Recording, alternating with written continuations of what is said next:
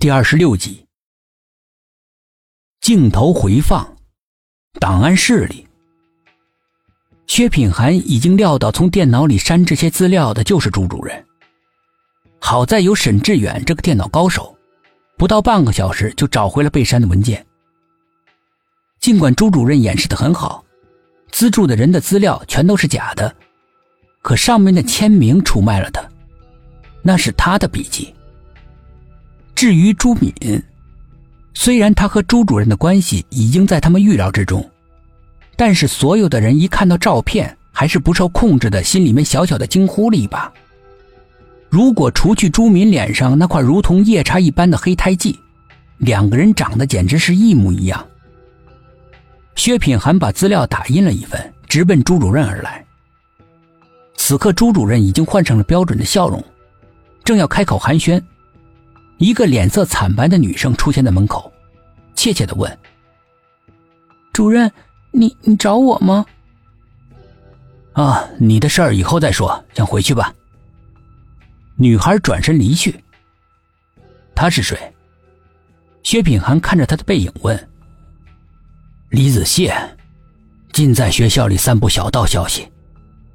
本来准备好好批评他一顿的，等下次吧。”薛品涵一听，急忙冲着他的背影喊：“请等一下！”那个叫李子谢的女生回过头，脸上有两个大大的黑眼圈，眼里布满了血丝，一看就是昨天晚上没有睡好。她有些神情恍惚的看着他。薛品涵尽量把声音放柔，眼前的女生好像是遇到什么可怕的事一样，恐惧在眼里转来转去的。你昨天晚上看到图书馆的灯亮了？李子谢唰的一下脸就变了，既没有回答是，也没有回答不是，只是悠悠的吐出一句莫名其妙的话来：“看见的人都得死。”然后转身，迈着沉重的脚步走了，但是脚步却很轻。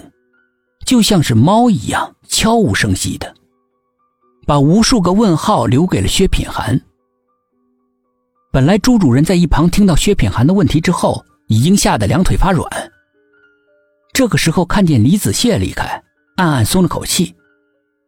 可等到薛品涵把一摞材料放在他办公桌上的时候，他像被人击中要害一般，彻底蔫了，一屁股坐在椅子上。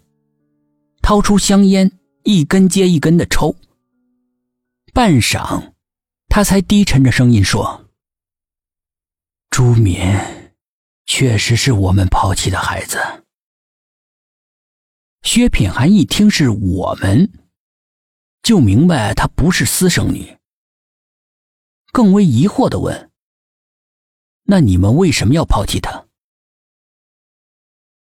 因为。他不是男孩，而且还有缺陷。就为这，董一奇惊讶的睁大眼睛，他不敢相信，世上竟然有这么狠心的父母。朱主任抬起头来，激动的为自己辩解：“我们家几代单传，不能在我这代断了。你们后来为什么不暗中相认呢？”苏应真不解的问：“如果那样的话，朱敏不至于在人生最低谷的时候无依无靠，最后踏上不归路。”我试探的问过他：“如果他的亲生父母想和他相认，他会怎么样？”朱敏当时就咬牙切齿的说：“既然抛弃他了，那就是猪狗都不如，他一辈子都不会和他们相认的。”你们大概也知道，他在那种环境下长大，心里很偏执，所以呢，他一死，你又觉得非常对不起他，就开始杀人，以犯罪来弥补对他的亏欠。薛品寒冷冷的逼视着他：“我没有！”朱主任失控的大喊道。这一切都是朱敏做的，你们一定要尽快制止，我怕他，我怕他再这样执迷不悟的话，会更加罪孽深重，万劫不复的。朱主任痛心疾首的说。薛品涵冷哼了一声：“我们破案不用你教。你昨天晚上究竟去哪儿了？”我。朱主任刚说了一个字，胡校长进来了，先是很有风度的对薛品涵他们点头，之后，才对朱主任说：“档案室出了状况，你去看看。”朱主任脸色难看的走了出去。